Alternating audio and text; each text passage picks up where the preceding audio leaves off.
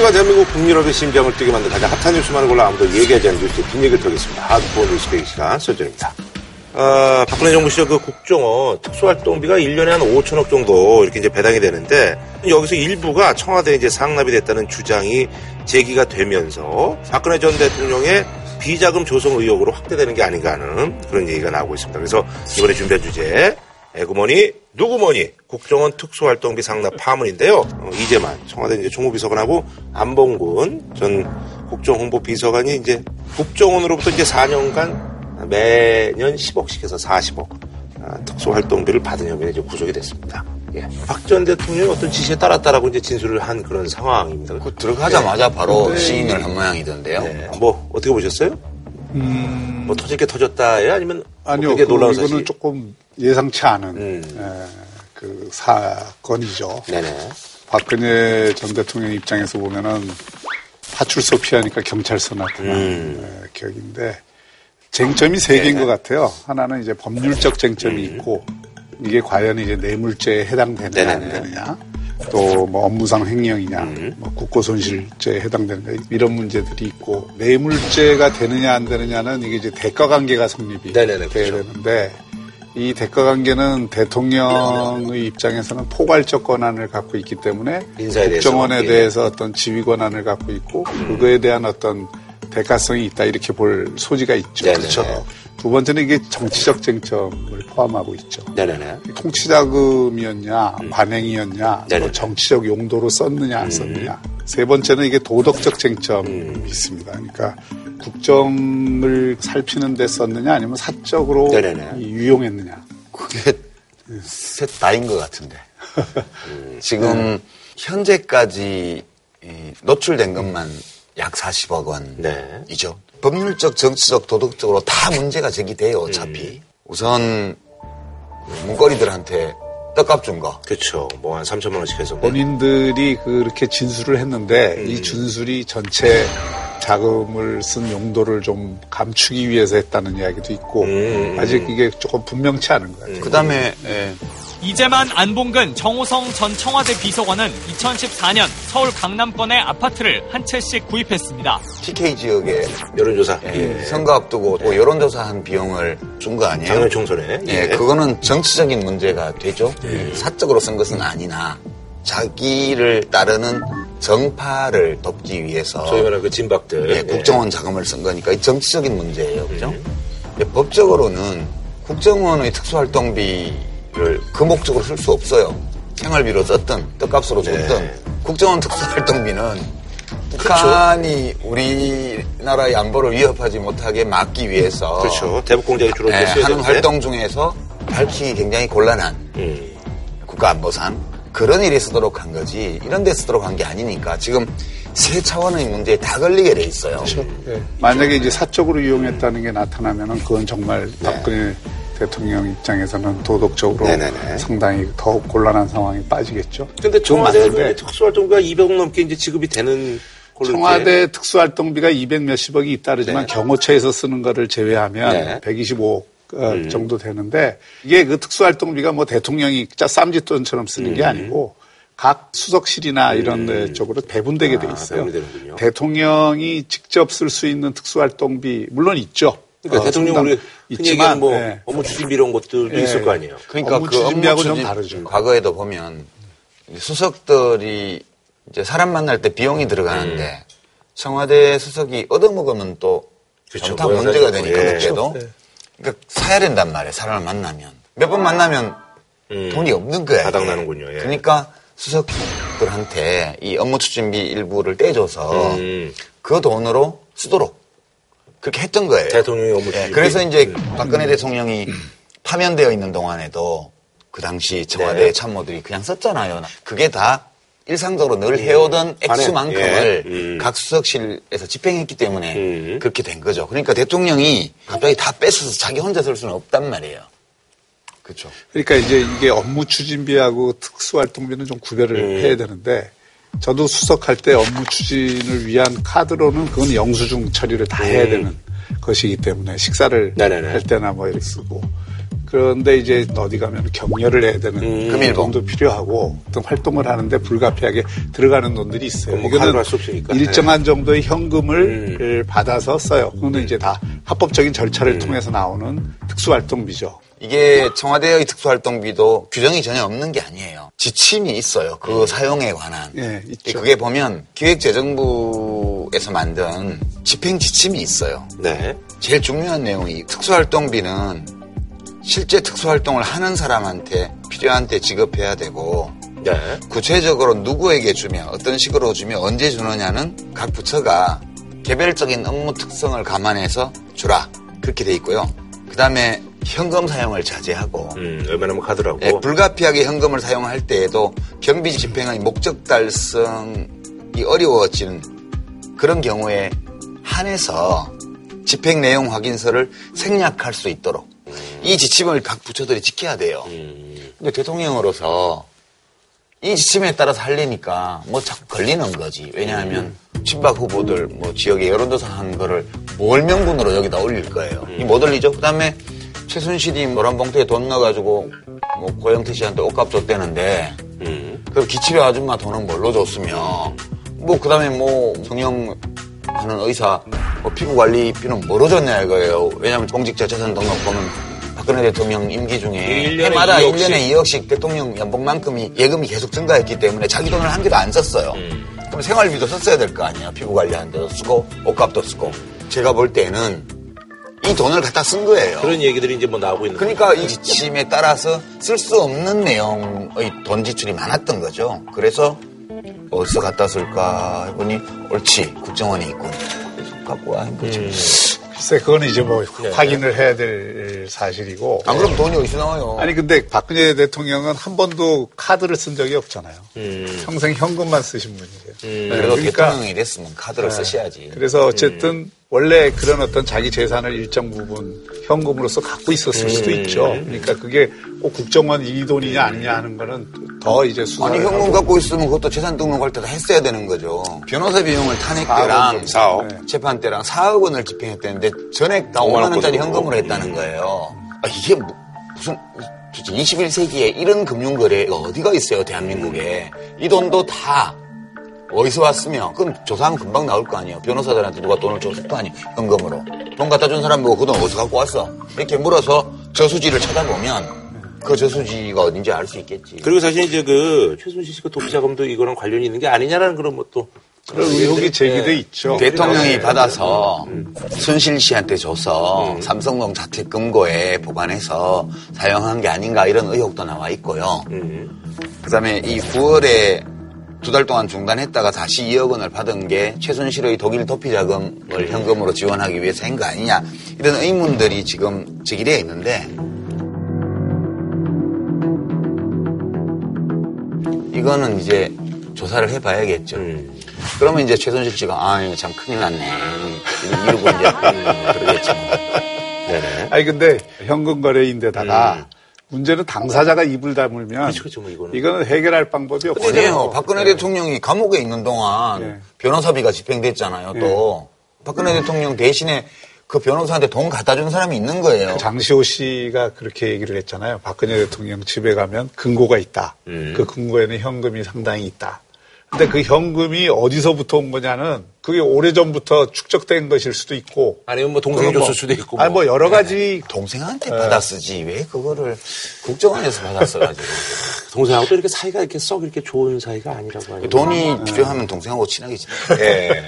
그래서 사실도 의혹이 밝혀질 거냐 하는 건 거에 사실이다. 따라서 예, 이 사건에 대한 어떤 법률 적용이라든지 상당히 달라질 거라고 봐요. 이게 이제 박근혜 대통령으로서는 상당히 곤란한 상황이 된게 네. K스포츠나 미국 재단에 출연한 돈을 뇌물로 볼 수 있냐 없냐 음. 가지고 감론을박이 있었고 그거에 대해서 박근혜 대통령 지지자들은 그렇죠, 지지자들은 그것은 네. 통치행위다 이렇게 계속 얘기를 뭐 해왔단 말이에요. 아닌데 뭐 이러면서 얘기를. 근데 이거는 통치행위론으로 덮기에도 음. 이 건은 굉장히 어려워요. 박근혜 전 대통령이 상납받은 국정원 특수활동비에 대해서 검찰이 통치 자금이 아니라 뇌물을 받아서 조성한 비자금이라고 공식화한 것입니다. 박 전 대통령은 조만간 뇌물 수수 혐의의 피의자로 조사할 방침입니다. 만약에 이걸 대통령이 국정원 돈을 직접 받아서 특히 사적 용도로 썼다. 그러면은 빠져나갈 에, 구멍이 없는 거죠. 아니 그리고 조윤선, 현기한 이분들한테도 500만 원씩. 근데 요거는 이제 정치적인 영역인 거죠, 그렇죠? 네. 근데 이것도 일탈인 것이요. 국정원이 청와대 수석한테 이렇게 돈을 준다는 게 있을 수 예, 없는 그 일이지. 돈을 더구나 정기적으로 이렇게 준다는 거는 생각하기 어려운 일이에요. 그렇죠. 그거는 수가 없죠. 나중에 큰 문제를 야기할 수 있기 때문에 이것도 이제 박근혜 대통령의 지시였겠죠. 아니죠. 그런 거는 제가 것 볼. 때는 국정원에서 특수활동비로 청와대 인맥을 관리한 의혹이 있어요. 아하. 그러니까 국정원이 자기의 영향력을 최대한으로 미치기 위해서 아하. 청와대의 참모들을 돈으로 구워 삶은 거죠, 이거는. 특수활동비라고 하는 게좀 너무 많더라고요. 5조 되더라고요. 10년 동안. 그게 점점 네. 점점 늘어갖고 지금은 10년 5천억 오죠. 가까이 오. 됐죠. 그런데 그게 국정원 전체 예산의 거의 40% 가까이가 음. 이 영수증 없이 써도 되는 돈으로 돼 있어요. 그러니까 네. 인건비하고 시설 유지비하고 이런 거 빼고 나서는 다 이거예요. 음. 근데 이제 국정원 자체로 보면은 특수성이 있죠. 미국의 CIA나 이스라엘의 모사드도 음. 정보기관 돈을 예, 영수증 처리 다 해서 쓰는 경우는 없어요. 음. 활동비는 기본적으로 정보요원이고 네네네. 스파이고 그런 거잖아요. 그러니까 다 공개하면서 쓸 수 없는 거는 음. 현실적인 그렇죠. 사정이죠. 예, 근데 태생적으로 이제 그러니까, 국정원의 예. 구조를 보면 그 기조실이 그 예산을 전부 집행을 하고 이번에 음. 이제 말씀 증언한 분이 이제 그분이잖아요. 얘기한 분이. 그렇죠. 기조실. 이현수 어. 기조실장. 근데 이제 예, 그러니까 4년 내내 기조실장이에요. 근데 이분이 원래 이제 국정원에 계시던 분인데 이제 박근혜 대통령 눈에 이제 들어가지고 이제 중요 보직에 올라선 거예요. 아. 그러니까 이현수 씨는 최순실 백으로 음. 기조실장이 됐다는 의혹이 몇 년 전부터 이상한 문건에 오르내리고 이래서 많이 주목받았던 인물이에요. 이제 국정원 기조실장이 보통 두세 번은 바뀌는데 어, 그러니까 4년 내내 했잖아요. 4년 내내 예. 한 번도 안 바뀌었다는 거는 음. 그만큼 믿고 맡겼다는 뭐 뜻이죠. 이런 업무를 또 다른 사람한테 인수인계 해야 되는데 이 사람만큼 충실하게 돈 갖다 바치고 할 사람이 없었나 봐. 완전히 믿는 도끼에 발등 찍힌 음. 거죠. 기조실장이 원장의 특수활동비도 주고 다른데 이제 필요한 곳에 특수활동비를 다 배분하는 역할을 하잖아요. 5천억에 가까운 음. 그러니까 돈을 쓰니까. 큰 네. 돈을 영수증 없이 처리할 수 있는 자리이기 때문에 그 이현수 전 실장이 이거를 이야기를 안 했으면 자료도 남지가 않기 때문에 음. 사실 이건 드러날 수 없는 문제입니다. 근데 이분 근데 어디서 이 얘기를 한 거예요? 그러니까 이게 검찰 수사 받으면서 국정원에서 불법으로 쓴 예산은 다 기조실장하고 관련이. 있기 때문에 그건 관련해서 조사를 받으면서 그러니까 돈이 좀 비고 뭐 이러니까 그럼요. 그 거냐고 뭔가. 검찰이 단서를 확보하고 추궁했겠죠. 그러니까 이렇게 시인한 거고 액수가 크기 때문에요. 음. 근데 그때 국정원장이 남재준 씨예요. 네네. 이때부터 정권이 담임방한테 돈을 준 거 아니에요. 그러면 이 주던 거를 다음에 이병기 국정원장이 와서도 계속 주고 네네네. 이병호 국정원장 와서도 계속 줬는데 그걸 자를 수가 없는 거야. 전임자가 주던 거를 음. 중단시키면 자기 목이 날아가니까. 그래서 이렇게 세 사람의 전직 국정원장들이 다 지금 형사처벌 받게 생겼어요. 음. 이게 뭐냐고. 그리고 하나 더 짚어봐야 될 게 정우택 자유한국당 원내대표가 역대 정권에서도 계속 이렇게 네네. 왔다는 식의 얘기 주장을 계속하고 있어요. 제가 듣기로는요. 김대중 대통령이 취임 후 처음으로 해외 방문 일정에 나갔을 텐데 네. 안기부에서 돈을 몇십억을 가지고 왔대요. 음. 비서실에다가 네네. 경비로 쓰라고 줬는데 이제 그게 대통령한테 보고가 가니까 아. 이게 무슨 돈이냐고 음. 그랬더니 이제 안기부에서 관행적으로 이렇게 한다니까 돌려줘. 음. 그래서 대통령실부터 없어졌고요. 그 다음에 그 당시에 매월 2, 3억씩 장관에게 돈을 줬대요.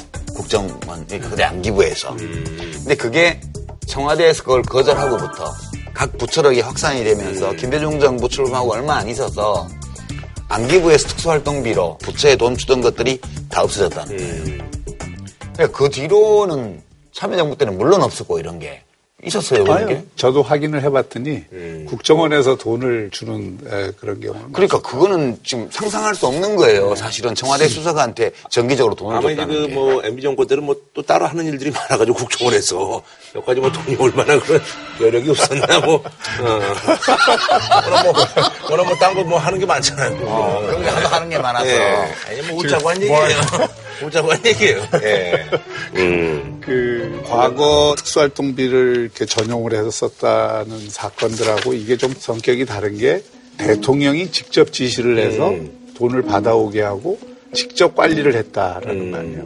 이런 사례는 좀 찾아보기 예, 어려워요. 아직까지는 예, 없죠, 이런 예. 사례는. 왜냐하면 국정원장 목소의 특수활동비를 국가안보와 관련되지 않은 어떤 활동에 집행한 흔적, 이런 것들은 근데 밝혀져도 그 국정원장의 잘못이지 대통령 책임은 아니죠. 문제는 국정원 돈을 대통령이 가져다가 잘못 쓴 거니까 이거는 그 전의 여러 사건들과는 차원이 다른 그런 문제라고 봐야죠. 그래서 국정원 직원이 와서 이제 차에 이렇게 이제 이동하는 중에 뭐 유박 스카이웨이 이게 영화의 이제 대만이라 하지 않아요? 그렇죠. 이게 한동훈 이런 분들한테 줬다고. 드라마적인 요소가 상당히 많죠, 이게. 옛날에는 고속도로 톨게이트에서 받았는데 차떼기로 이제 규모가 좀 줄었어. 그게 발전한 거죠 대한민국. 그 과거에 김영삼 정부 시절에도 이게 안풍이라 해서 네네네, 한번 맞습니다. 됐었잖아요. 그러니까 92년 대통령 선거에서는 유력한 후보니까 엄청나게 정치 자금이 들어왔을 거 아니에요. 그러니까 선거 자금을 쓰고 돈이 남았어요. 근데 이제 이걸 김영삼 대통령이 개인적으로 보관을 하지 않고 안기부에서 관리하게. 안기부에 그냥 금고에 넣어버린 거야. 그걸 나중에 이제 꺼내 썼다 그래갖고 예, 문제가 됐는데 그거는 이제 국고는 아니었으니까. 네네네. 어, 뭐 그- 그래서 기뻐해야 되나? 아니 기뻐야 할 일은 아, 뭐 아니지만 이제 뭐 기업들 돈도 있고. 뭐 그런데. 이제 아 기업들 돈이죠. 그거는 네. 쓰고 남은 거를 그 안기부 국정원 금고에다 넣어놓은 거죠. 국고 보탬이 됐죠. 음. 아니 그러잖아 요번에 국정원 이제 특수활동비 요것도 이제 좀 개선을 해야 되는 게 아니냐라고 하는데 국정원이 그동안 정치와 비정치 경계에 있는 활동들을 할 수밖에 없었어요. 국정원의 활동이 지금도 늘 쟁점이 되는 게 그 경계에 있는 거라니까. 네네네. 그런 과거의 잘못된 행위를 처벌하는 것을 넘어서서 제도 개선으로 나가겠다는 거 아니에요. 그럼 어쨌든 그런 개연성이 있는 거는 지금 많이 줄이겠다는 거 아니에요. 그 줄이는 것부터 시작을 해야 되고 그 외에 대북 공작이나 이런 거를 위해서 쓰는 특수활동비는 그거는 공개할 수가 없는 거잖아요. 그렇죠, 그렇죠. 네, 그리고 아, 공개는 안 되지만 그것도 통제는 해야 돼요. 지금 이번 국정원의 예산을 청와대에 갖다 바치고 이렇게 한 게 일종의 곰팡이 같은 거예요. 곰팡이를 퇴치하려면 어떻게 해야 돼요? 햇볕을 쬐야죠. 햇볕을. 근데 햇볕을 많이 보는 데서 내놓으면 안 되니까 네. 저쪽에 이렇게 거울을 설치해서 햇빛을 이렇게 받아서 이쪽에 쭉 들어오게 응? 그렇게 해야죠. 그러려면 적어도 정부 안에 곰팡이가 계속 쓸고 있는지 아닌지를 점검할 수 있는 시스템은 있어야 되고요. 그리고 최소한의 사용 기록을 남기게 하고요. 그 세부적으로 뭐 어느 나라에 누구를 스파이 만들었는데 뭐 돈 얼마 줬다 이런 거는 쓸 수 없겠으나 적어도 어디에 썼다는 것 정도는 언제 썼다는 것 정도는 남겨야 되고요. 이렇게 햇볕이 들어온다는 사실을 알고 있어야 곰팡이가 거기 자리를 안 잡지. 우리 인간이잖아. 인간들은 다 남이 안 보면 못된 짓 하게 돼 있어요. 그러니까 이게 바깥에서 어, 정보기관 같은 특수한 기관을 에, 들여다보는 게 능사는 저는 아니라고 봐요. 일정하게 예산에 대한 통제, 국회가 해줘야 되지만 그 안에서 예산이 구체적으로 어떻게 쓰이느냐는 바깥에서 그거를 들여다보는 순간 위축될. 소지가 있는 게 바로 정보기관의 특수성이거든요. 그래서 그 예산에 대해서 내부 견제 장치를 만들어 놓는 것이 오히려 더 필요할 수 있다. 내부에서는 견제 규정 안 돼요. 다 한 통속인데 뭔 견제 규정? 한 통속이 아니죠. 이미 국정원이 지금 정권이 바뀔 때마다 정치 바람을 타서 계속 흔들려 왔던 에, 게 있잖아요. 그러니까 국정원 내에서도 사실 그런 견제와 균형 시스템이 일정하게는 있어요. 솔직히 국정원이 우리 국가안보를 위해서 뭐 훌륭한 일을 뭐 했는지 모르겠어요. 저는 저는 살아오면서 몇 번 국정원의 특수활동비의 혜택을 본 사람이에요. 예, 근데 저는 20대 때 이미 이 돈 맛을 봤어요. 안기부의 어떤 분이 저를 만나자고 해서 저 마포에 있는 비싼 음식집에 가서요. 어, 밥도 먹고 뭐 이러셨군요.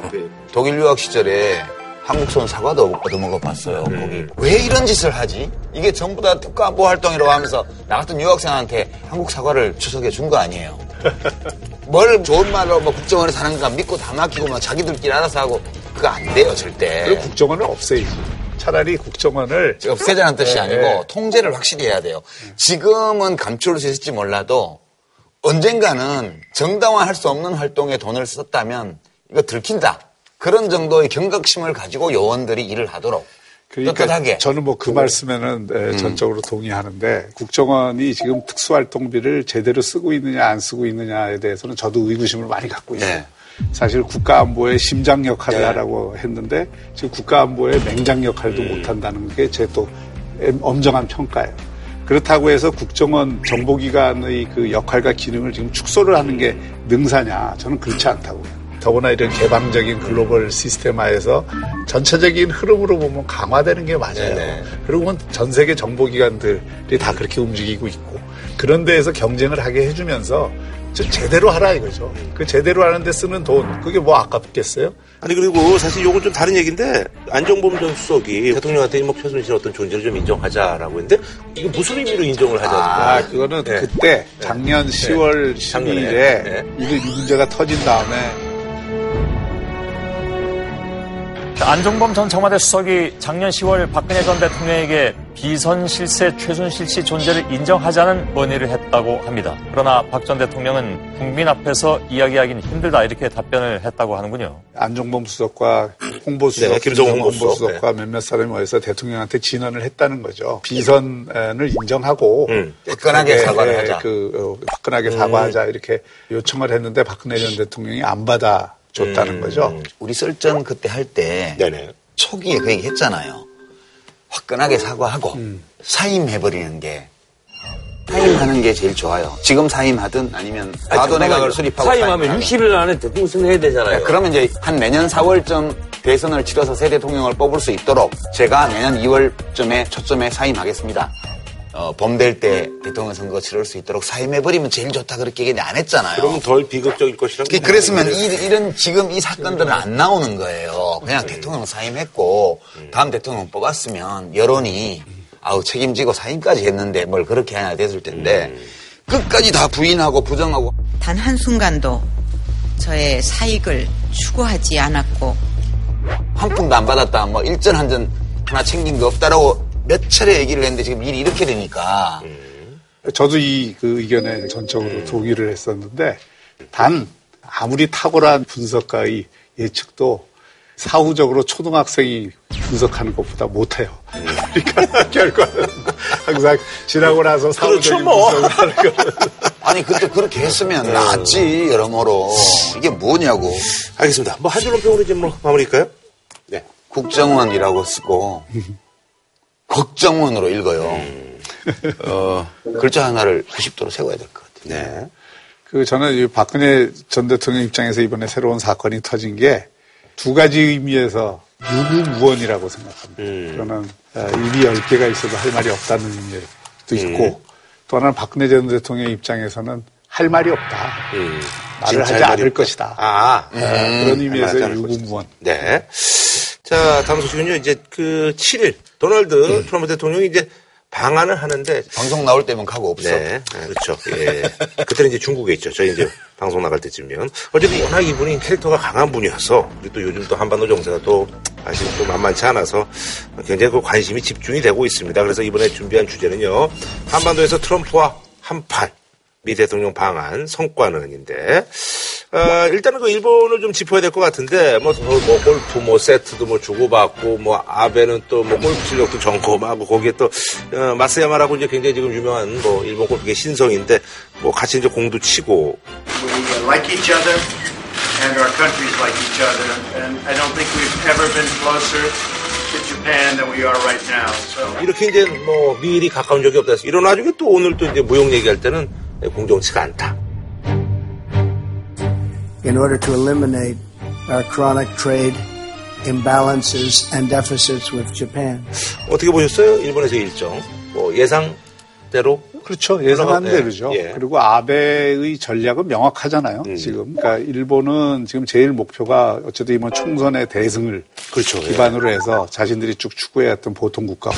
예, 요번에 이제 뭐 를, 경선도 넘었잖아요. 예, 그러니까 위한 개헌을 하려고 하는 것이고 이 과정에서 미국과의 그 빈틈없는 음. 협조, 공조, 동맹 이게 굉장히 중요한 에, 것이거든요. 음. 미국의 무기는 있어야지 또 되는 거니까. 예. 북핵의 위협을 그 계기로 해서 자신들의 군사 주권을 보통 국가처럼 어, 사용하겠다라고 하는 것이 아베의 생각이고 음. 네네. 그거는 그 트럼프 집권 이후로 쭉 아베가 일관되게 음. 해왔던 것이죠. 트럼프 대통령이 이 노선상으로 고립주의잖아요. 그렇죠. 미국이 왜 전 세계를 다 지켜주냐? 음, 어, 우리는 도와주냐? 우리는 America First. 음. 우리는 우리 지키고 남들은 지들이 알아서 지켜야지. 근데 일본은 미국이 이렇게 되기를 원하죠. 그래야지 이 동북아시아에서 미국의 고립주의 때문에 생기게 될 수도 있는 힘의 공백. 음. 이거를 자기들이 메꾸고 싶어요. 네네. 그러니까 뭐 여기는 현안도 없고요. 아무것도 없어요. 그냥 친하게 놀다 가면 되는 거예요. 그런데 저는 그렇게 생각은 하지 않고 그 국제 관계 또는 세계 질서의 측면에서 미국의 전략은 고립주의라고 보기는 힘들죠. 오히려 부상하는 중국을 견제하기 견제하기 위해서 위해서. 이번에도 그 내건 어, 모토가 그 전에 인도 태평양 지역의 협력 관계를 강화하는 거거든요. 그래서 이번에는 인도까지 집어넣고 호주를 집어넣고 일본을 집어넣고 자신들과 함께 중국을 견제하고 포위하는 구도거든요. 네네. 그러니까 일본은 북핵 문제가 안 풀려야 돼요. 아베로서는. 이번 총선에서 압승한 것도 그 영향이 컸고요. 그런 얘기해가지고 내각에 누가 그런 얘기해서 뭐 문제가 예, 됐었잖아요. 계속 저 김정은이 이끄는 북한이 사고를 치줄 쳐줄수록 아베는 조- 행복한 거예요. 그래서 트럼프 대통령이 지금 거칠게 대하고 있잖아요, 북한을. 아베로서는 아리가또지, 아리가또. 아리가또인 거예요, 지금. 그러니까 뭐 계속 다니면서 아리가또만 할 거예요, 아리가또, 아리가또. 근데 사실 이제 이방카 여성 기금에 이제 한 57억에 이렇게 이제 내놨는데 그러니까 또 우리 정부 입장에서는 지난번에 위안부 합의에 관련해서 뭐 10억에 내는 거 그거는 뭐 일본의 입장에서는 지금 미국하고의 관계를 생각하면 아깝지 않은 돈이죠. 과감하게 쓰는 거지 뭐. 근데 이거 완전 코미디더라고, 이거는. 아, 한마디로. 이방카가 와서 여성의 권익 발전을 도모하는 기금을 만든다 그러는데 아베 행정부가 57억 엔을 쾌척하고 550억 정도 되죠. 네, 이거 자체가 코미디예요. 왜냐하면 트럼프 대통령하고 아베 총리가 어디서 골프 쳤어요? 그 골프장이요. 여성 회원을 안 받아주는 골프장이에요. 딸은 와가지고 여성의 발전을 이야기하면서 돈 걷어가고 아빠는 가서 여자 회원 안 받아주는 골프장에서 아베 총리하고 골프 치고 있고 장사 진짜 잘해. 이거 뭐 하는 짓인가 몰라. 아니 최소한 번여간에 앞뒤는 맞아야지. 아, 어쨌거나 아, 근데 오랜만에 까니까 좋다. 사- 예. 이제 사실 트럼프만 나오고 흥분해. 나는 아베도 까고 트럼프도 까요. 그 이제 우리가 이제 사실 이제 문제인데요. 이번에 이제 그 25년 만에 이제 대통령 국빈 방문인데 국빈 방문은 이제 그 예의가 있더라고요 보니까. 예, 그래서. 의전이 다 네. 근데 이게 단순히 대접의 문제가 아니고 네. 지금 이 국면을 어떻게 보느냐 하는 관점의 문제예요. 네. 어, 그러니까 뭐 형식적으로 한미 동맹이 중요하니까 그냥 이렇게 잘 모시고 음. 잘 보내면 된다. 이런 생각을 가지면은 안 된다고 보는 거죠. 저는 트럼프에 대한 개인적인 또는 뭐 정치적인 호를 떠나서 네.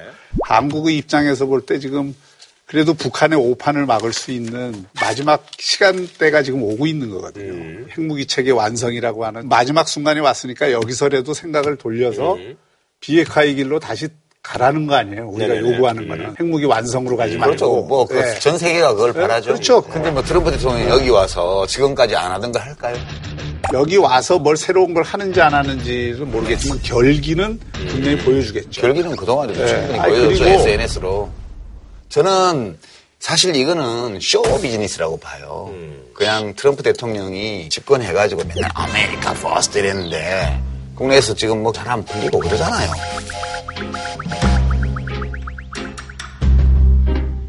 그러니까 이때 한 바퀴 도는 거예요. 그냥 동맹국들을. 그죠? 그리고 아시아도 중, 중요하니까 한 바퀴 도는 거예요. 그냥. 그럼 아주 일상적인 정상 외교의 한 바퀴를 지금 도는 과정이라고 저는 생각합니다. 전혀 그렇게 특별한 의미를. 이번 트럼프 대통령 아니요. 뭐 그거는 봐요. 정세를 이거 우리나라 상황이 보는 뭐. 좋지 않은 거는 뭐 그거는 트럼프 아니, 원안 그- 가지예요. 이번 트럼프의 아시아 방문이 네. 한반도 정세뿐만 아니라 동북아 정세에 굉장히 저는 중요한 변곡점이라고 봐요. 미국의 입장에서 보면 지금 북한의 오판을 막을 수 있는 시간이 얼마 안 남았다고 보는 거거든요. 그러니까 북한에 대해서 강하게 다시 한번 메시지를 주는 거죠. 마지막까지 니들 생각 옳다고 일방적으로 가면 그 뒤의 상황에 대해서는 책임을 못 진다. 그리고 그거를 일본, 한국, 중국 그 연대 틀을 굉장히 강화하려고 하는 그런 분명한 목적을 갖고 오는 근데 그, 어, 방문이라고요. 뭐 트럼프 대통령 오나 안 오나 어차피 한미일 사이에는 그게 있는 거예요. 저는 오히려 이 트럼프 대통령 일정을 보고 좀 실망했어요. 이제 평택 미군기지를 네. 가잖아요. 뭐 DMZ도 간다고 그러니까. 저는 여기 어두산 통일전망대 한번 왔다 가면 좋겠다는 거예요. 그 판문점을 한번 오든가. 그왜 그러냐 하면 네. 평양하고 서울이 얼마나 가까운지 좀 보고 가라고요. 도대체가 북한의 장사정포 라인이 어디에 설치가 돼 있고 망으로 보면 북한 땅이 여기서 얼마나 서울에서 얼마나 가까운지를 트럼프 대통령이 한번 느끼고 갔으면 좋겠다는 거예요. 함부로 좀 얘기하지 말라고. 예, 그렇죠? 함부로 얘기하지 말라고요. 여기 8천만 우리 민족의 그런 생존이 걸린 문제를 얘기할 때 신중하게 좀 얘기하라고. 그러니까 지금 걱정하는 거는 미국이 함부로 행동해 갖고 지금 음. 오판할까 봐를 걱정하는 거잖아요. 그게 중요한 게 아니라 북한이 오판하는 것을 막는 게 중요하다는 거예요. 그 전혀 그 다른 이야기예요. 어, 북한은요 자기들 살기 위해서 또 자기들 그걸 인정을. 해주는 순간 우리는 할 행동들이 아무것도 없어요. 아니 아니 그런 문제가 아니고 지난번에 목적 합리적이라며요. 그럼 우리가 지금 북한 핵 문제를 풀려면 나름 목적 합리적으로 행동하는 북한의 상황을 있는 그대로 보면서 대책을 세워야지. 무슨 트럼프가 그 문제를 어떻게 해결해줘요? 그러니까 이게 현재의 정부가 이 생각하는 로드맵은 이런 것 같아요. 지금 뭐 중국하고 관계도 개선을 했고, 그리고 그 이후에 한중 정상회담을 하고, 그 정상회담 이어서 평창올림픽에 북한을 방문하게 해서 내년 초쯤 무슨 대화를 해갖고 그런 로드맵을 만약에 갖고 있다면 그 미국이 생각하는 로드맵하고는 완전히 다른 로드맵이에요. 그럼 그 한미 공조라는 게 그게 무슨 의미가 있나요? 만약 그렇다면.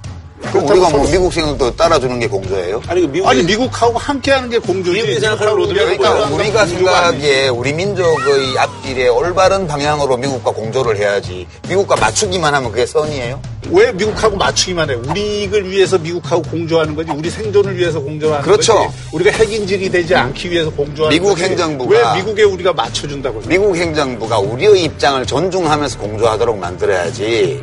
미국의 입장에 우리가 이해를 하고 미국을 따라가는 게 그게 바람직한 공조를 보장하는 게 아니라니까요. 자 그러면 그 차라리 정도면 될것 한미 같아요. 동맹이나 한미 네. 공조에 대해서 그게 중요하다고 얘기 안 하는 편이 나요. 그렇게 극단적으로 말씀하시면 안 되고요. 이게 all or nothing 이거냐 저거냐가 아니에요. 그- 늘 북한하고 우리도 긴장이 있고 미국과 북한도 항석적인 긴장이 있고 우리하고 미국 사이에도 불가피하게 일정 긴장이 있는 거예요. 외교라는 것은 그 긴장 속에서 이루어지는 건데 무슨 한미 공조가 원만하게 이루어지는 것처럼 겉으로 드러나면 그게 선인 것처럼 그렇게 생각할 필요는 없다는 거예요. 제, 제 주장은. 아니 근데 아까 뭐, 뭐 평창올림픽 뭐 이런 거 우리 생각이고 미국이 생각이고 그런 게 아니에요? 그러니까 이 그냥 평창올림픽에 참여하느냐 안 하느냐 이런 게 중요한 게 아니고 미국의 기본 입장은 대화를 위한 대화는 지금 필요 없다는 거죠. 그러니까 북한의 태도를 변화시키는 대화 그것만이 의미가 있어요. 그러니까 미국은 답답할 게 없는 거예요. 북한이 어떻게 하든.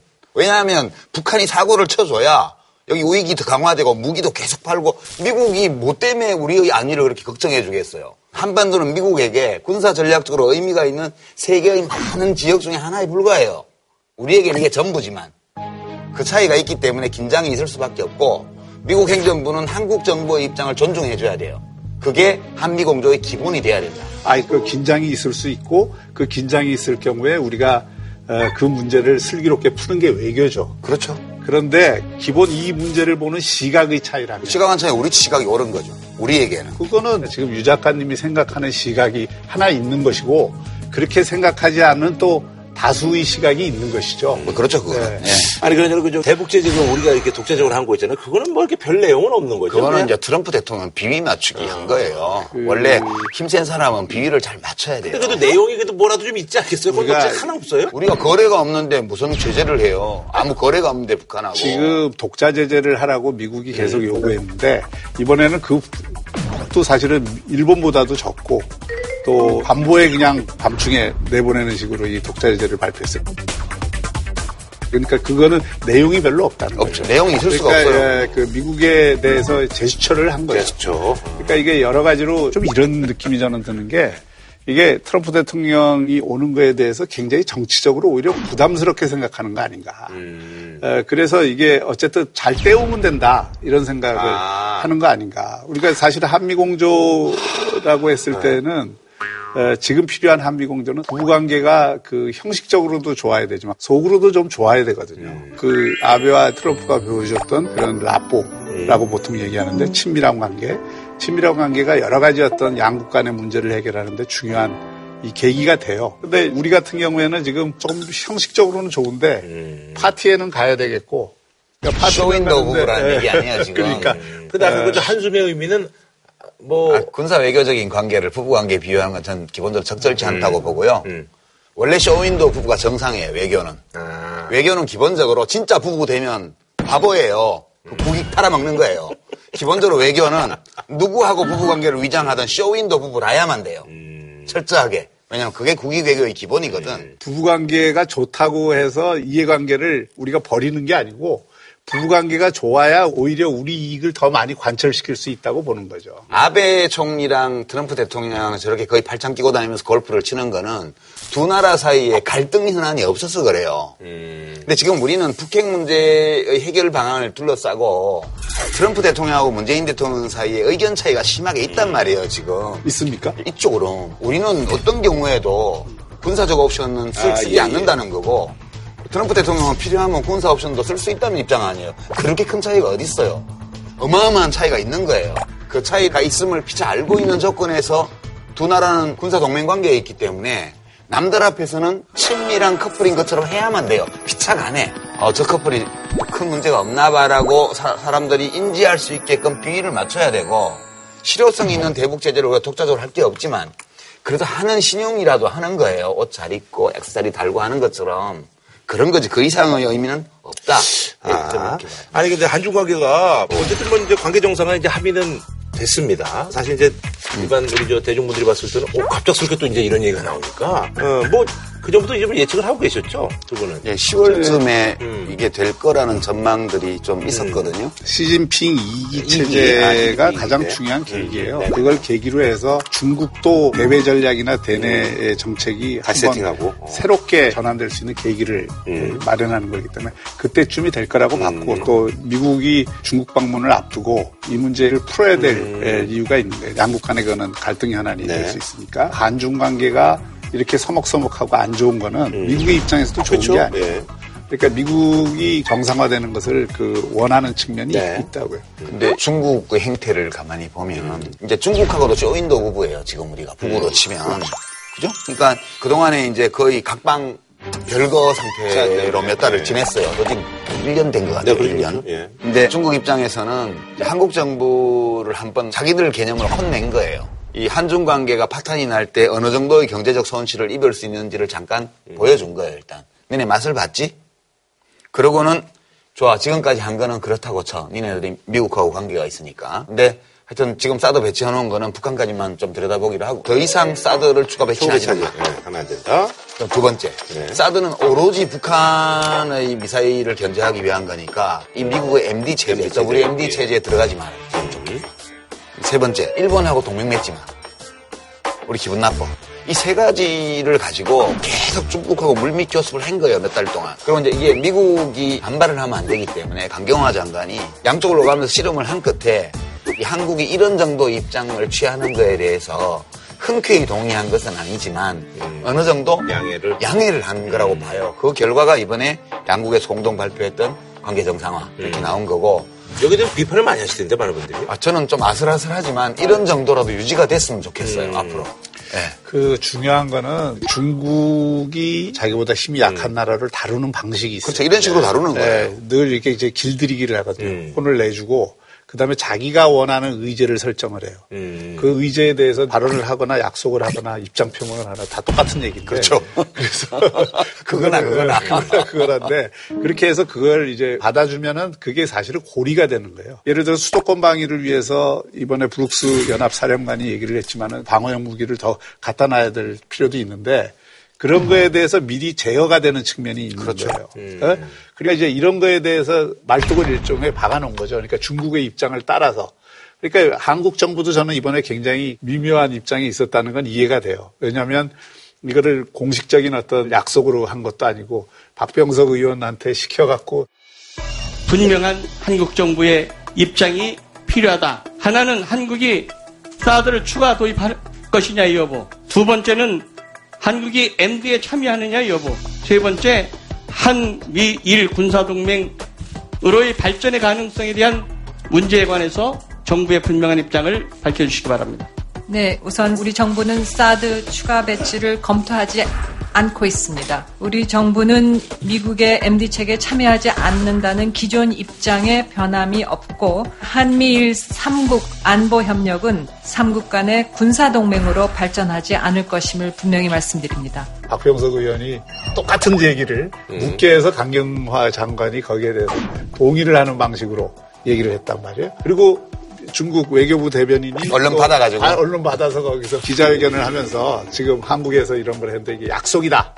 딱 그냥 기정사실화하는 거예요. 중국은 전통적으로 네, 공산당이 그런 연극에 능해요. 예, 그렇게 한 다음에 기정사실화 이걸 이제 외교용으로 뺐다 깜풀리라 그러는데 네. 그 기정사실화하는 전략을 쓰는 거죠. 지금 그 중국 쪽에서 한국이 약속했다고 했다가 한국 정부에서 항의를 하니까 이제 입장 표명한 거 라고 이제 표현을 바꿔서 다시 예, 입장. 냈죠. 예. 그래서 뭐, 이제 우리가 예. 약속은 아니다 입장 표명이다 그런데 그게 이제 그나물의 그 밥이라는 거죠. 한식이나 청명이나 뭐. 중요한 거는 여기에 대한 이제 미국의 반응인데 맥메스터 간부 보좌관이 이거는 다 한국의 군사 주권 문제인데 주권까지 버렸으리라고 보진. 버렸으리라고 보지는 않는다. 네. 이렇게 이제 논평을 했는데 그리고 그 뒤에 대부분의 논평이 그렇게 긍정적이지가 그러니까요. 않아요. 아, 국내 이제 언론도 그래요. 국내 네. 언론도 대부분의 신문들이 비판적인 보도들을 다 냈는데요.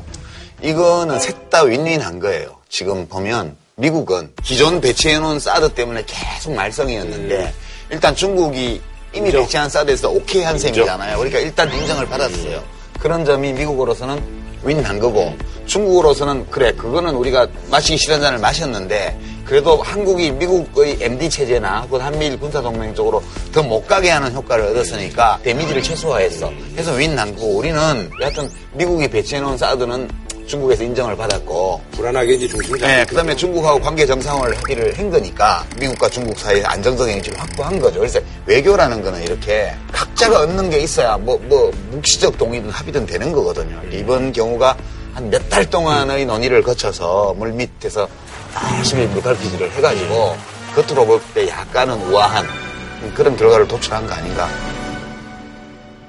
저는 균형 외교라는 말 자체가 잘못했다고 보지는 않아요. 그러나 그 균형이라는 말을 예를 들어서 미국하고 중국하고 중간에서 동등하게 같은 수준으로 이 저울질을 해서 외교를 하겠다라는 거라고 하면 거기에는 상당한 저는 위험이 있다고 봅니다. 왜냐하면 지금 국면에서는 한미동맹이 우선, 우선적인 것이고 그리고 중국하고는 전략적 협력 관계를 계속 강화해 나가는 이런 어떤 어깨가 기울어진 이 관계 속에서의 균형을 찾는 것이지 그게 동등한 어떤 저울질에서 양쪽이 5대5 이런 의미로 받아들이면 안 돼요. 알겠습니다. 예, 한 줄로 평좀 부탁드리겠습니다. 예. 아, 트럼프 대통령. 네. 기왕 오시는 거 DMZ에 가보시지. 음.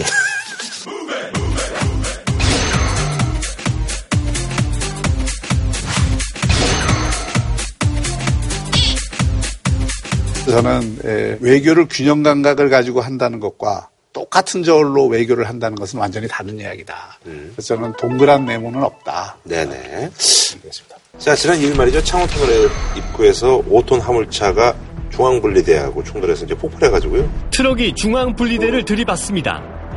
앞서가던 차량까지 추돌하더니 폭발과 함께 불길이 치솟습니다. 도로는 폭격을 맞은 전쟁터 같습니다. 불붙은 드럼통이 반대편 도로 위로 튕겨져 나갔고 모두 3명이 숨졌습니다. 이 밖에 5명이 다치고 차량 10대가 전소됐습니다. 아, 그래서 이번에 준비한 주제, 화물차 폭발 사고를 둘러싼 부실 대책 논란인데, 지금 추정되기로 이제 브레이크에 약간 좀 문제가 있었다. CCTV 뭐 이런 얘기가 있더라고요. 그 뒤쪽에서 불꽃이 사고 나기 전부터 튀었더라고요. 그래서 브레이크 이상설이 처음부터 좀 있었죠. 네네네. 트럭은 터널 안에서부터 불안한 조짐을 보였습니다. 터널을 통과해 내리막길에 접어든 트럭은 완전히 중심을 잃었고 중앙 분리대를 들이받았습니다. 싣고 있던 기름통은 불이 붙은 채 반대편으로 넘어갔습니다. 오르막길을 주행하던 차량 9대는 피할 틈도 없이 불붙은 드럼통을 맞고 화염에 휩싸였습니다. 이제 이 주제를 한다 해서 어제 시내에 그냥 이렇게 나가서 한번 봤어요. 네네네. 이렇게 하면서. 그래서 사진도 좀 찍어 왔는데 딱 이번 경우 같이 위험 드럼을 이그 싣고 가는 차들이 이 안전장치를 거의 안 네네네. 하고 그냥 그냥 얹어서 가죠. 얹어서 가니까 얹어서. 아주 유심하게 봤더니 언제든지 그 화물차에 있는 물건이 떨어질 수 있는 가능성이 음. 있겠더라고요. 그리고 그게 뭐 구르게 되면 대형 사고를 그렇죠, 그렇죠. 우리가 고속도로 같은 데서 좀 지방 국도나 이런 데에서 적재함에 뭐가 얹혀 있는 화물차는 뒤에 따라가면 무서워요. 그래서 이제 빨리 추월해서 앞으로 가려고 추월할 때도 겁이 나는 경우가 되게 많아요. 그 적재함 상태를 이렇게 보면. 그래서 이거는 정부에서 바로 필요한 시행령이나 규칙 개정을 해서라도 바로 규제를 들어가지 않고는 방법이 없습니다. 왜냐하면 사업자들은 비용 절감을 그렇죠. 하기 위해서 네, 적재함 네, 관리를 소홀히 하고 음. 안전과 관련된 규제가 없으면 음. 이런 사고가 날 수밖에 없다는 점을 우리가 한번 확인해야 됩니다.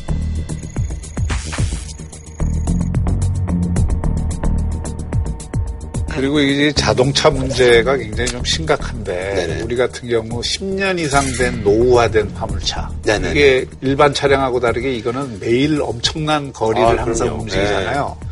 그러니까 5톤 이상으로서 10년 이상 된 화물차가 전체의 3분의 1이 넘어요. 예. 이번에 이 브레이크 파일이라는 게 결국 노후화된 차를 계속 제대로 정비도 하면서 때문에. 이 쓰고 다니면서 나타나는 문제고 두 번째는 사고 운전자 고용한 회사의 책임을 따져봐야 되는데 그냥 단순히 고령 운전자여서 문제가 아니고 네. 사고 경력이 많은 운전자고 화물 운송 자격이 없는 운전자, 네네네. 화물차를 몰면 안 되는 운전자를 고용해서 운전을 맡긴 거거든요. 이번에 이제 사고 낸 운전자도 어, 불행히 같이 목숨을 잃었지만 이런 사고가 많이 나는 이유가 이 근무 조건이 워낙 그 열악합니다. 네네. 일정하게 운전을 하고 나서는 반드시 쉬게 한다든지 아, 그렇죠. 이런 예. 조치가 있어야 되는데 그걸 안 하는 거죠. 그래서 미국 같은 경우는 하루 11시간 이상 운행을 금지시키고요. 독일은 하루 9시간 이상 운전을 못하게 돼 있어요.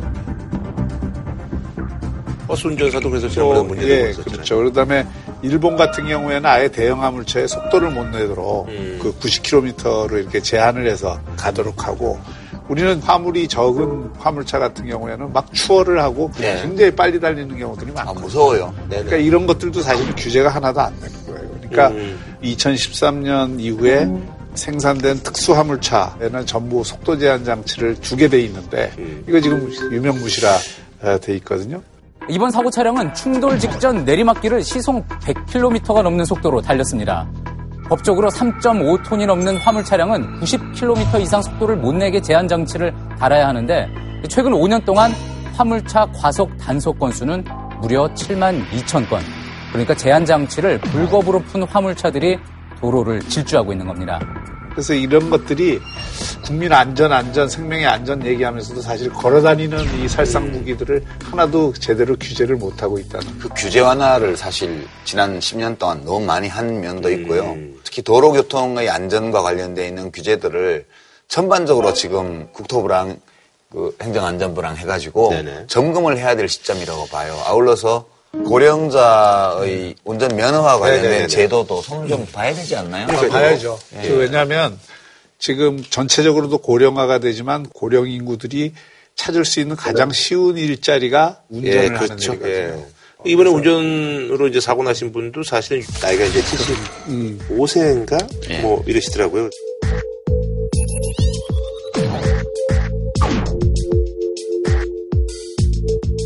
그러니까 진짜 뭐 택시 타시다 보면 사실 이제 젊은 분들보다는 이제 어르신들이 진짜 많으시잖아요. 예. 이게 우리도 곧 고령에 들어가잖아요. 네네. 이제 뭐 내일 모레 환갑인데 운전을 하다 보면 이 운전 감각이 떨어진다는 걸 스스로 느껴요. 네네네. 나이가 많이 들면 그냥 차 없이 택시를 타고 다니거나 교- 대중교통을 이용해야 되겠다는 음. 생각이 우리가 느끼기에 있는데 이제 생업에 쫓겨서 나이가 들어서 또 운전을 하는 거거든요. 어쩔 수 없이. 네네. 예. 그래서 이거는 그냥 내버려 두면 이렇게 갈 수밖에 없어요. 그래서 이 고령 운전자에 대한 그런 적성 검사나 어떤 자격 재심사 이런 것들 불쾌할 수도 있는데요. 우리가 받아들여야 되잖아요. 그거는 승객을 위해서뿐만이 아니라 본인을 위해서. 그렇죠. 본인을 위해서도 체크를 항상 하고 또 그런 관리를 할 수 있는 제도들을 둬서 불안을 해소하는 것이 대단히 중요하다고 봅니다. 아니 그래서 사실 이 얘기는 뭐 여러 번 나왔는데 면허 갱신 요건 강화해야 된다. 그래서 저기 65세 미만은 사실 뭐 10년 그래서 이번에 뭐 저도 이제 기사 봤더니 64세에서 74세까지 그냥 10년 그냥 패스하는 걸로. 그러니까요. 예. 그거 좀, 야 이거는 조금 문제가 좀 있는 것 같아요. 그러니까 전반적으로 네. 지금 다 점검을 해야 되는 게 음. 교통안전을 보장받으려면 운전자 문제가 있죠. 네네. 운- 운전자가 건전한 판단력을 가지고 졸지 않고 술 먹지 않고 음, 그러니까요. 건강한 상태에서 운전할 수 있도록 하는 거. 그다음에 화물차에 대한 규제가 또, 있- 음. 또 제대로 작동을 해야죠. 네. 그래서 화물 적재에 관한 거, 특히 위험물 그렇죠. 적재에 네. 관한 거, 그걸 관리하는 시스템의 문제 이런 들- 것들까지 사람, 자동차, 화물까지 네네. 이렇게 전체적으로 다 어떤 시스템으로 굴러가고 있는지를 정부가 그 관련 유관 부처들이 모여서 점검을 하고 입법이 비교적 간단하거나 혹은 예산만 있으면 바로 집행 가능한 이런 것부터 실시를 해서 좀 로드맵을 만들어서 해야 될 것 같아요, 이 문제. 아, 그럼요. 정말 이번에 그 문재인 대통령이 국회 연설에서 국가의 존재 이유가 뭐냐. 국민의 생명과 안전을 지키는 일은 국민의 기본적인 책무이며 나라다운 나라의 출발점입니다. 국가가 든든하게 지켜주고 있다는 믿음을 주어야 합니다. 그것이 국가의 존재 이유입니다. 그 뭐 국민의 생명과 안전이 제일 중요하다 이 메시지 아니겠어요? 그거에서 가장 기본적인 게 이 교통 안전이라고 해요. 사실. 음, 알겠습니다. 어, 한줄 평좀 부탁드리겠습니다. 예. 이런 규제를 강화할 때 그냥 규제 강화를 욕할 게 아니라 귀찮더라도 우리 자신을 위해서 좀 받아들이는 시민의식도 필요하지 않나. 저는 뭐 이 살인 화물차 방치야말로 국가의 존재 이유를 묻게 한다. 자, 국민의당 그리고 이제 바른정당 중도 통합론이 국민의당 이제 호남계 의원들이 좀 반발하셔서 사실 잠깐 이제 멈춰진 상황인데요. 그래서 이번에 준비한 주제 비 내리는 호남선 아, 멜로디 좀 넣어요, 멜로디. 비 내리는 호남선 통합 열차에 예, 야권 통합에 대한 국민의당의 선택. 아, 그래서 말이죠. 저희가 뭐 이분의 얘기를 뭐 들어보지 않을 수가 없겠죠. 어, 호남의 맹주 정치구단 국민의당 우리 사선 박전 의원님 모셨습니다. 예, 반갑습니다. 예. 안녕하세요. 예. 정치구단이신데 선수는 좀 의외로 생각보다 예, 사선 의원이신. 예. 비서실장, 장관, 그렇죠. 감옥 이런 게 다 선수로 들어요. 예. 불만 7, 8선 인정. 예. 그렇죠. 그래요, 예. 아니, 근데 우리 개인적으로 또 이렇게 좀 좋아하셨나 봐요. 그래서 예전에 이제 뭐 러브콜도 보낸 그런 인연들이 있으시더라고요, 보니까. 아, 많죠. 음. 저도 사실은 국민의당에 합류할까 생각을 적극적으로 했었던 적이 있었어요. 어 진짜? 아, 그럼요. 작년이요? 그러니까 제가 제3지대 아, 이거 만드는 운동을 하면서 음. 저는 우리 정치가 양극화되면 음. 이게 가장 큰 문제라고 봐서 중도에서 합리적 진보와 음. 보수가 좀 만나는 이 틀을 구상을 해오고 실행을 하려고 했는데 네. 마지막 순간에 그게 좀잘안 그래서. 그걸 알고 사람을 낚으시려고 투망을 하신 거구나. 그때의 선택이 가장 현명한 선택이었습니다. 안도로 신선. 고맙습니다. 그래서 저도 정치 접었습니다. 그 뒤로.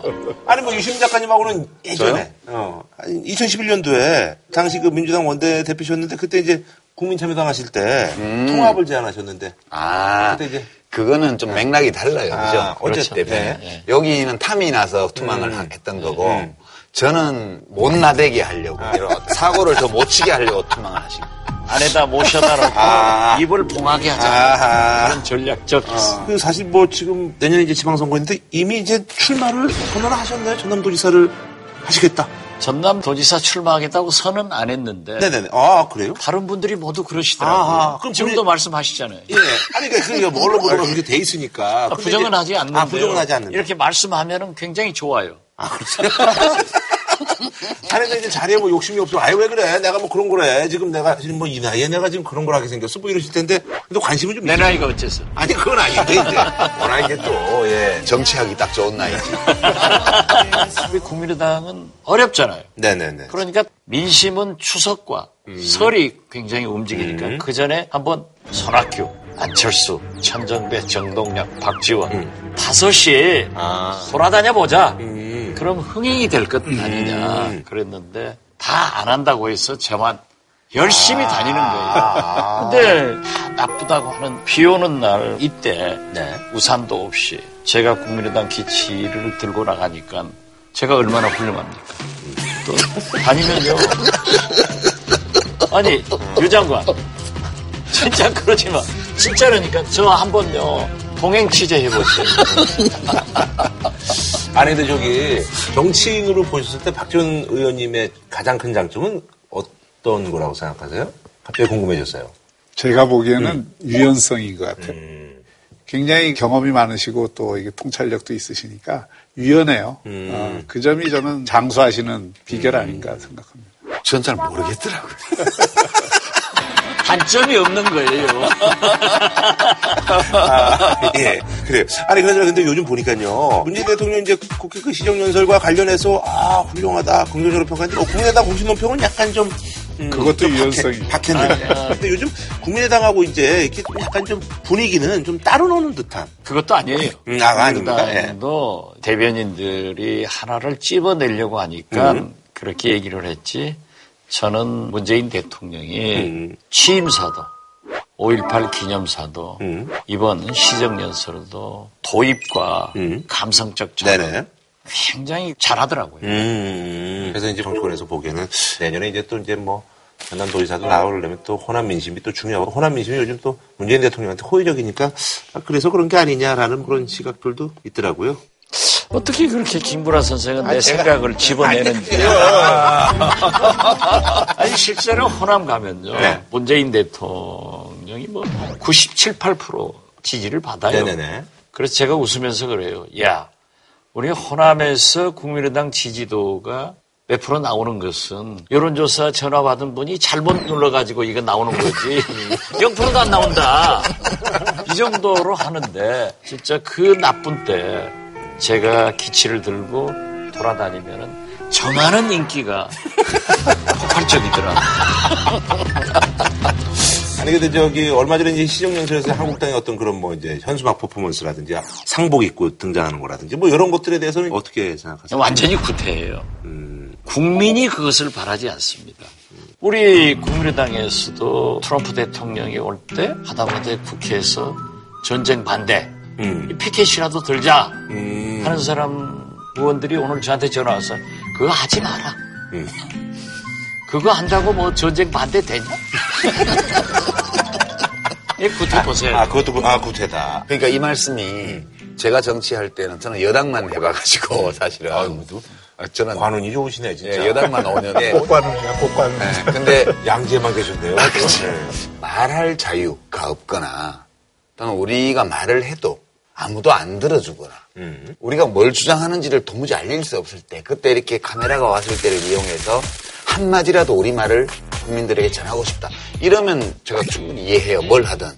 지금은 당의 지도자들이나 의원들이 SNS에 직접 자기가 올릴 수도 있고 들을 만한 얘기는 또 다 보도를 해주잖아요. 그런 시대에 굳이 그렇게까지 카메라 있다고 해가지고 별로 안 좋은 것 같아요, 진짜. 제 틀렸어요. 그런 짓 하면 안 돼. 안 됩니까 이게? 아니 그나저나 이제 사실 이제 이 얘기가 진짜 궁금한데요. 아, 바른정당 이제 통합한 이제 뭐 사실 뭐 예견은 됐었는데 근데 이제 아홉 명이 이제 탈당 선언했는데 그래서 이제 사실상 이게 이제 3당 체제가 되는 거죠. 네, 그래서 이제 박준 의원님께서 이제 그런 얘기를 하셨네요. 국민의당이 닥쳤던 게 신세가 됐다라는 얘기는 이건 어떤 의미로 하신 얘기인지. 제가 일찍 얘기를 했어요. 어떤 경우에도 바른정당은 정기국회 11월 중에 깨진다. 음. 그리고 원내 교섭단체 20석을 가지고 있는 네네. 당인데 네. 지극히 위험하다. 네. 이제 정의당 같은 진보 정당들은 열렬한 가치관을 중시하는 당원들이 당비를 내요. 음. 그렇지만은 이 보수 정당은 본인들은 부자이고 당은 가난해요. 절대 당에다 돈 내는 사람들이 아니에요. 부자인데요. 그렇죠. 그렇기 때문에 아, 그래서 부자구나.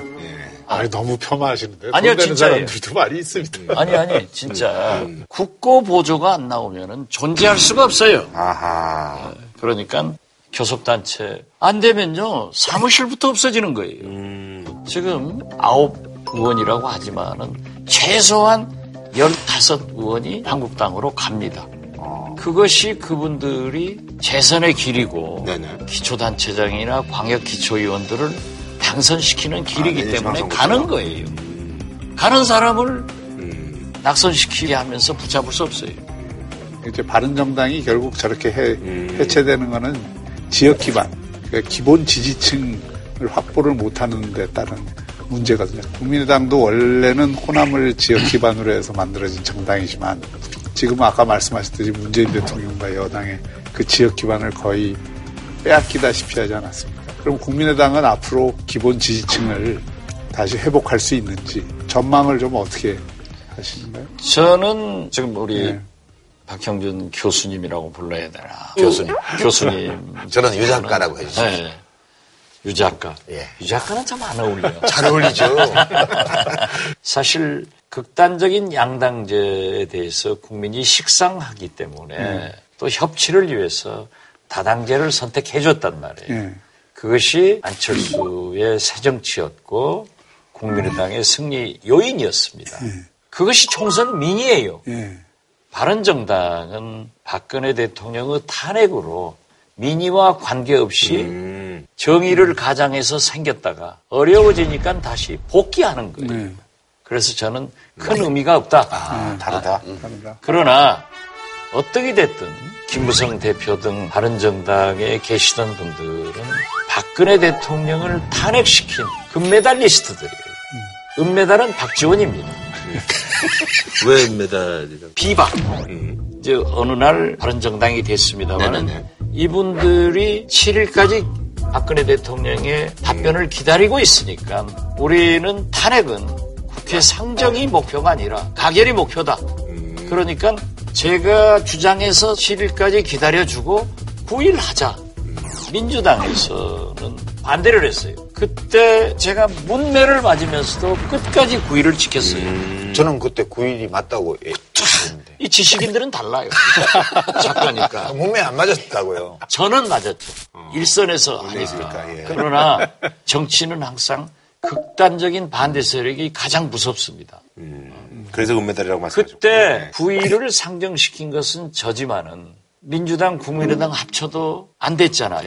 3분의 2가. 네네네. 그런데 김무성 대표가 제가 처음 요구할 때 40표를 확보해달라 했는데 62표가 네네네. 넘어와서 탄핵을 시켰기 때문에 탄핵의 공로는 김무성 대표 비박이다. 음. 바른정당은 8월 14일 날 대한독립 만세를 부른 분들이에요. 독립지사예요. 8월 16일 날 부른 게 아니에요. 8월 13일까지 친박을 했을 망정 그분들이 아니었으면은 탄핵이 안 됐습니다. 탄핵이 안 됐다. 그래서 같이 갔어야 되는데 근데 금메달은 지금 완전 망해버렸고 예. 은메달은 국민의당도 요즘 어렵고 동메달밖에 안 돼도 민주당이 대통령도 내고 뭐 그래서 잘 나가잖아요. 그렇죠. 이 아이러니 아 그러니까 순서란 건 바뀔 수도 있고 좀 억울하지 않으시냐고요. 그건 뭐 문재인 대통령이 잘 된 것 같아요. 지금 그래요? 하는 걸 보면은 아, 출마하실 것 같아. 아니 전남지사 아니 아니요. 출마하실 것 같아. 저는 그렇게까지 타산적이지는 아, 않습니다. 예. 제가 억울한 게 DJ 동교동계의 음흉한 정치를 저는 상속받아서 유산자로 지키고 있어요. 이걸 절대 변명하지 않습니다. 저는 제 길을 가는 거예요. 그런데 아까도 얘기했지만 문재인 대통령의 취임사 감동적이고 5.18 기념사 눈물 안 흘릴 국민이 어디 있었어요. 이런 걸 보고 제가 광주에서 연설하면서 만약 안철수 대표가 대통령 됐으면 저런 연설 못한다. 그랬어요. 그랬다가 안빠들한테 혼났어요. 할 말은 해야죠. 그러나 문재인 대통령이 지금 다 잘하고 있느냐? 저는 굉장한 갈등을 유발시키고 있고 적폐청산도 해야죠. 그렇지만은 YS도 적폐청산하다가 1년간 국민 지지 받았지만은 피로증 와서 망했어요. 그러니까 저는 지금까지 6개월은 잘했지만은 앞으로 6개월은 잘 정리를 하지 않으면 어렵다. 지금 어쨌든 바른정당이 자유한국당하고 통합을 하는 이유 중에 하나가 자기 살아야 되는 것도 있지만 새 정부가 정말 협치 틀 속에서 지금 의원님 말씀하셨던 그런 식으로 갔으면 바른정당도 다른 모색을 했을 그렇죠. 거예요. 근데 지금 다시 이제 이분법 정치를 하니까 보수는 보수대로 뭉치고 또 진보는 진보대로 뭉치는 돈이 없어서 뭉친다는데 왜 대통령 탓을 해요? 안 그래요. 지금 삼당제라고 그러지만 다당제 구도가 깨질 위기에 빠진 거잖아요, 이게. 사실은 국민의당 같은 경우에 절대 다수의 의원들이나 그 지지층은 호남이고 겹치지 않습니다. 그러면 당연히 그쪽에서도 또 민주당하고 통합을 하자는 논의가 내부에서 상당히 나올 저희. 그런 얘기 많이 했었거든요. 그거는 명분이 없습니다. 예. 바른정당이 깨져서 예. 한국당이 일당되는 네네. 불행한 나라가 될 수도 있어요. 저는 그건 안 돼야 된다고 생각합니다. 네네네.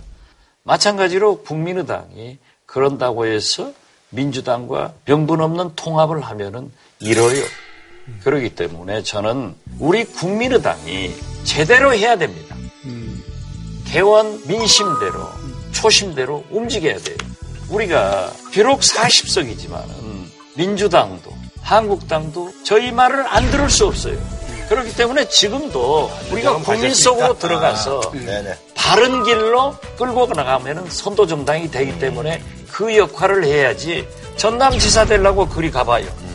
근데 이러다 가면 어쩌지? 그래서 제가 글쎄.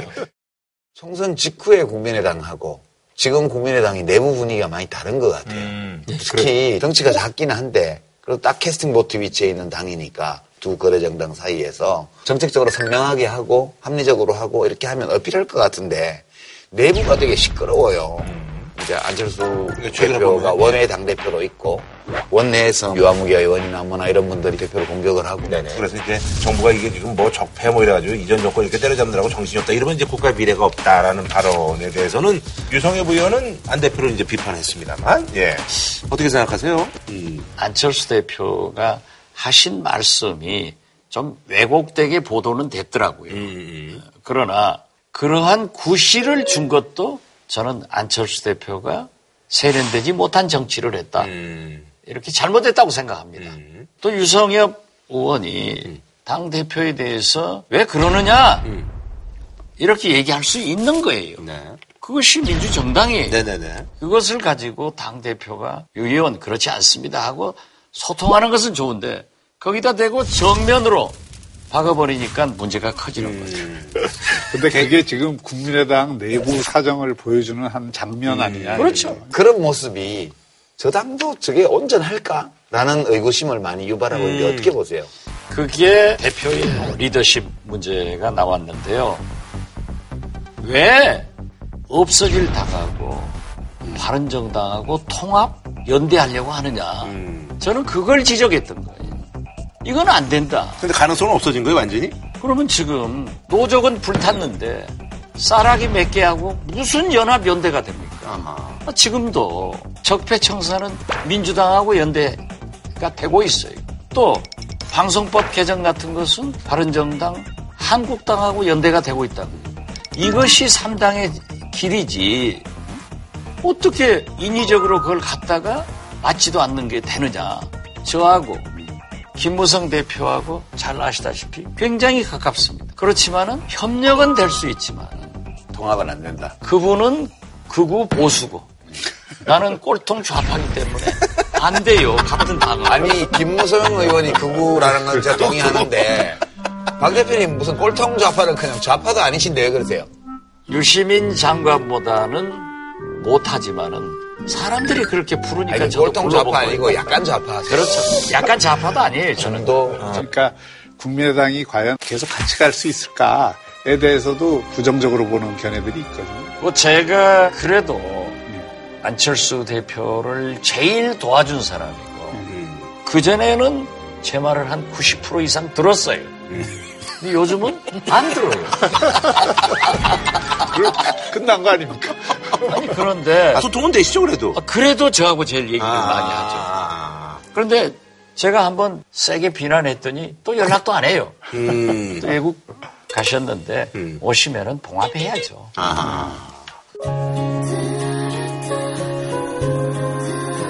안 대표가 보궐선거로 다시 원내 입성을 하거나 이런 것들은 당에서 검토를 하나요?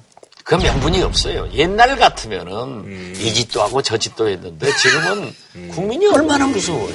국민이 지도자예요. 예. 아니 그러잖아 저기 자유한국당 그 홍준표 대표하고 이제 서청원 의원 그 녹취록 공방하고 있어 그런데 여기 이제 또 국민의당 이용주 의원이 이제 가세를 했는데 이 얘기를 좀 잠깐 좀 궁금해하시는 분들이 있어서 누가 이기나? 예. 저는 서청원 의원이 이길 겁니다. 홍준표 대표가 무서운 분이에요. 무서운 분이던데. 그렇지 않죠. 저가 강아지 지금. 얼마나 성장했는데. 아 그래요? 얼마나 정치 공학적으로 뛰어난 분이냐 하면은 대통령 후보 때는 박근혜 대통령을 열심히 모셨단 말이에요. 패배하고 나서는 박근혜 청산에 앞장서지 않습니다.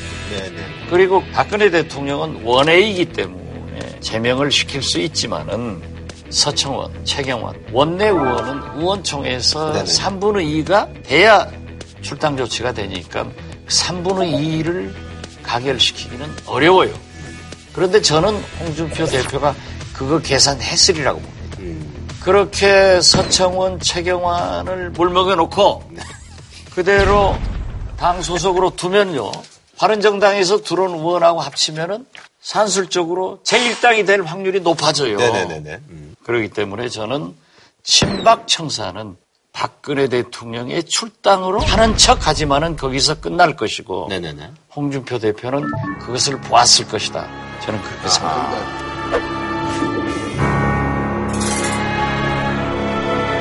그러니까 결국 서청원 의원을 당 밖으로 몰아낼 수 없고 없고 혹시 녹취록이 있다 하더라도 네. 서청원 의원도 그거를 다 까지는 않고 당연하지. 뭐 있다는 사인만 계속 갖고만 주면서 그건 이미 밝혀진 거 아니에요? 이미 말하는 순간 홍준표 대표가 그 부분에서 표정이 좀 자신감이 없어. 없더라. 그걸로 끝난 거예요. 그거 무슨 점쟁이가 관상 보고 결정 아니, 안 하고. 아니. 정치는 그런 거 아니에요. 하나만 가시기 전에 제가 여쭤보고 싶은데 정우택 원내대표가 국민의 세금을 현찰로 따박따박 챙겨왔다면 이는 역대 모든 부정부패를 능가하는 강분일의 최악의 부적질이라 할 것입니다. 이게 지난 정부만의 일이겠습니까? 역대 정권마다 다 이것을 해왔던 것인데 역대 정권 전부 다 했다 뭐 이런 주장을 하고 있는데 그때 비서실장 안 하셨나요? 비서실장도 하고 수석도 하고 별거 다 있어. 돈 받으셨어요? 그때 비서실장 안 하셨나요? 비서실장도 하고 수석도 하고 별거 다 있어. 돈 받으셨어요? 안 했어요. 아 궁금했어. 올해 초에 공보수석을 제가 했는데요. 예. 여기저기서 돈을 많이 가져오더라고요. 깜짝 놀랐어요. 그런데 내가 그때 발표했어요. 가져왔는데 다 대통령 지시로 돌려보냈다. 안 받았어요. 정우택 의원도 장관을 했지 않나요? 장관 했으니까 누구보다도 잘 알죠. 자기는 받았나 보네. 아, 이게 안 받았을 거예요. 왜냐하면- 받았대는데. No, no. 왜 그러냐니까 그때 부처에다도 전부 산하기관에서 협력받는 항공비는 일체 받지 마라. 해가지고 어떤 모 장관이 기자를 장관 외국 나가면서 동행하면서 산하기관 도움을 받아서 기자 경비를 댔어요. 갔다 와서 개각 때 잘랐어요. 없어요. 알겠습니다. 예. 마무리 줘야 될 것 같은데요. 향후에 국민의당의 진로에 예. 대해서 문재인 대통령도 민주당도 한국당도 국민의 당 도움이 없이는 아무것도 안 된다. 그렇기 때문에 국가를 위해서 선도적으로 나가는 그런 정당이 됐으면 좋겠다. 그렇게 하겠다 하는 것을 말씀드립니다. 개인적으로 내년에 전남지사 선거를 만약에 나가신다면 확실한 승산이 있다고 생각하세요? 그건 대답 안 하실걸? 어, 그래도 지역 분위기라든지 골프하고 선거는요. 예. 고개 쳐들면 그 순간 집니다.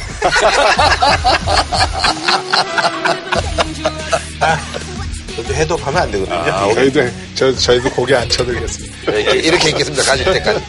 하여튼 뭐 좋은 정치 부탁드리겠습니다. 고맙습니다. 예. 감사합니다. 한우 특갈비살은 모범 갈비살에서 문화상품권을 진한 국물 설렁탕 도가니탕 전문점 푸주옥 공무원 강의는 에듀피디 프리미엄 소고기 무한리필 한상의 소 두 마리 이베리코 베요타 전문 유통 행복 미트에서 백화점 상품권을 드립니다. JTBC